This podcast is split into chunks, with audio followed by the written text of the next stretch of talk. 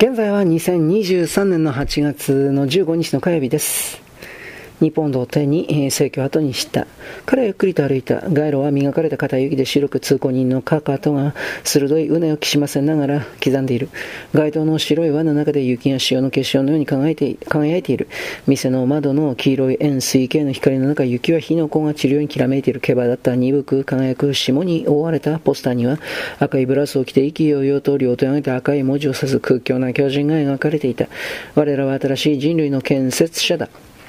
アンドレの足取りはしっかりと落ち着いていたアンドレ。タガノフは決断を下した時はいつも落ち着いていた。彼は部屋に入ると明かりをつけ、荷物をテーブルに置いた。そして帽子とジャケットを脱いで、炭の秒にかけた髪が額に落ちた。彼はおもむろにそれを後ろに払った。暖炉にはいくつか薪をくべておいたので部屋は暖かかった。彼はコートを脱いでシャツの襟のシワを伸ばした。そしてゆっくりと辺りを見回した。床に何冊かの本があったので、彼はそれを拾うとテーブルにきちんと重ねておいた。彼はタバコに火をつけて部屋の真ん中に立ち、店のウィンドウのマネキンのように肘を脇につけて、日本の長いまっすぐな指で持ったタバコをカンマに滑らかな線を描く動作で唇に持っていく他は動かなかった。部屋の中で動いているのはその腕と彼の唇で、そして肩で、そしてまた唇でゆっくりと立ち上る煙と床に落ちる灰だけだった。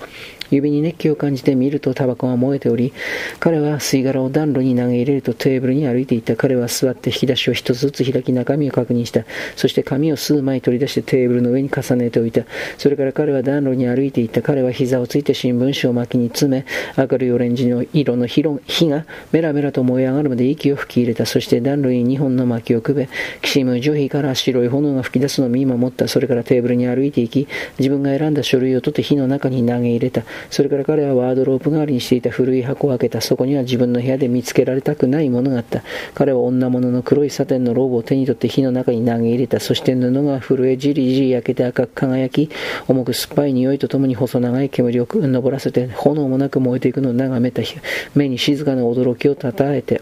それから彼は黒のサテンのサンダルとレースのハンカチ、そして白いリボンがついたレースのジャケットを投げ入れた。ジャケットの袖が暖炉のそばの黒いレンガに転がり出たので、かがんでそっと持ち上げ炎の中に戻した。それから赤い液体の中に黒い悪魔がいる小さなガラスのおもちゃアメリカの住民を見つけた彼はそれを見ると、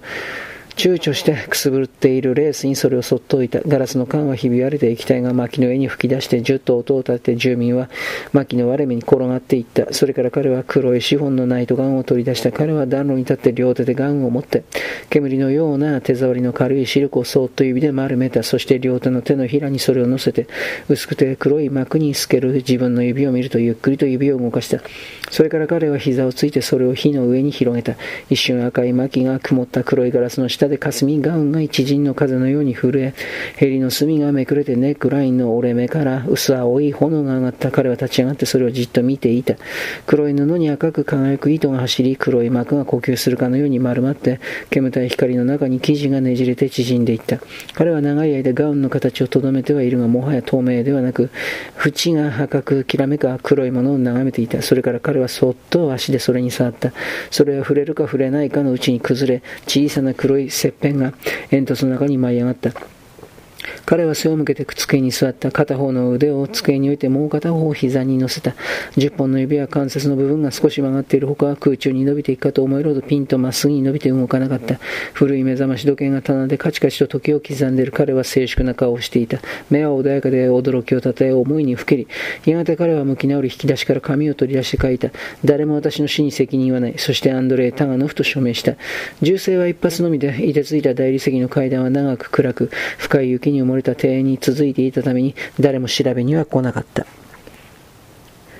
プラウダの一面には太い黒枠に囲まれた告知が掲載された。全連盟共産党の中央委員会は1915年以来の党員で、元赤軍の革命の英雄戦士アンドレー・タガノフ同士の死に深い愛との意を表する。その下に別の太い黒枠の囲みがあった。全連盟共産党のレニングラード委員会はアンドレー・タガノフ同士の死を悼みここに告知する。葬儀はした革命の犠牲者の野原で執り行われる。葬列はスモーリーヌイ港から午前10時に開始予定。プラウダの論説にもその士が取り上げられた。世界の労働者に命を捧げたプロレタリアートは倒れた戦士に感謝する。一面なおも持ちの若い工科大学の学生たちは真面目な澄んだ目をしてまっすぐに背筋を伸ばして男子は黒い帽子をかぶって女子は赤いネッカチーフを巻いた後に続いた旗には工科大学の学生一同革命の大義への犠牲を誇りとするとあった。